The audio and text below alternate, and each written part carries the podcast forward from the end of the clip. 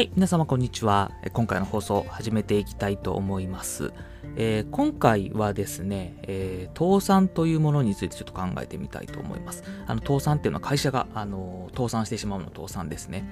で、えー、会社が倒産すると、まあ、あんまり良くない話ではあるんですけども、まあ、どういう時に倒産するのかっていうのを、えお伝えしようかなと思います。これ結構ああんまりこう聞かれ、パッと聞かれてあの答えられる方っていらっしゃらないかなと思うんですけど、あの何だと思いますかね？あのよくニュースとかでこう倒産したっていうのがあるんですがこれ一体どういう状況になった時なのかっていうことですね、まあ、これを知っておくとあのどれぐらい危ない状況なのか会社が今危ない状況なのかっていうのが分かったりします、はい、で正解はですねどういう時かっていうとお金が回らなくなった時ですねお金が回らなくなった時具体的には、えー、借金を返せなくなりましたっていう時か、または、えー、手形や小切手が決済できなくなった時。まあ、これ、不当たりって言うんですけど、こういう時ですね。この時に、えー、倒産します。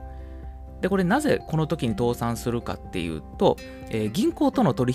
引が、まあ、実質、実質というか、まあ、できなくなるからなんですね。銀行との取引ができなくなるということなので、えー、もう資金的に、えー、資金繰りがもう回らなくなるということなので会社が倒産するという形になります。はい、で、えー、よくですね、まあ、ニュースとかで、え、その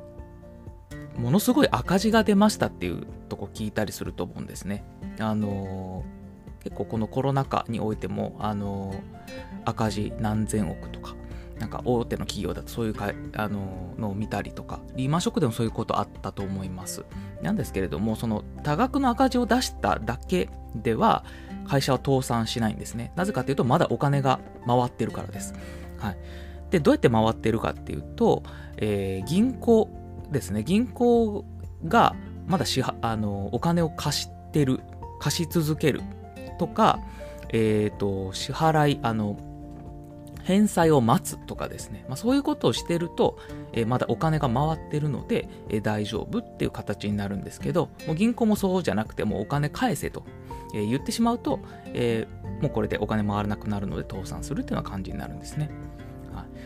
もう一個、あの、多額の赤字を出した時だけでは、まあ、倒産しないって話なんですけど、もう一個、あの、危ない兆候としてあるのが、債務超過っていう状態ですね。債務超過。で、これどういう状況かっていうと、貸借対照表、BS ですね。バランスシートの中で、えー、資産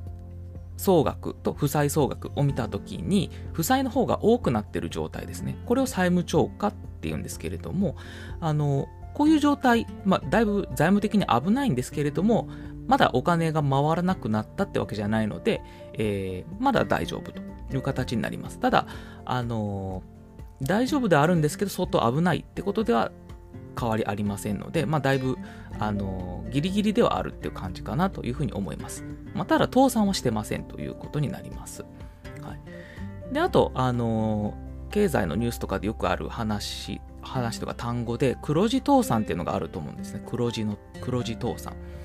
で、これどういう状況かっていうと、黒字っていうのは、あの損益計算書ですね、PL の利益は出ている。利益は出てる状態、これ黒字なんですけども、この状態なんだけど倒産しちゃうってことですね。これ結局どういうことかっていうと、えっと、損益計算書上利益は出てるんだけど、えお金が回ってないと。お金が回らなくなって、え銀行も、えー、あの資金を、まあ、優遇してくれないというような状況になってしまって倒産するっていう形ですね。まあ、資金繰りがあの悪くなる、できなくなって、まあ、倒産するっていう形です。で、黒字倒産になるっていうのは、まあ、中小企業での方が多いと思います。大企業になると、やっぱ銀行、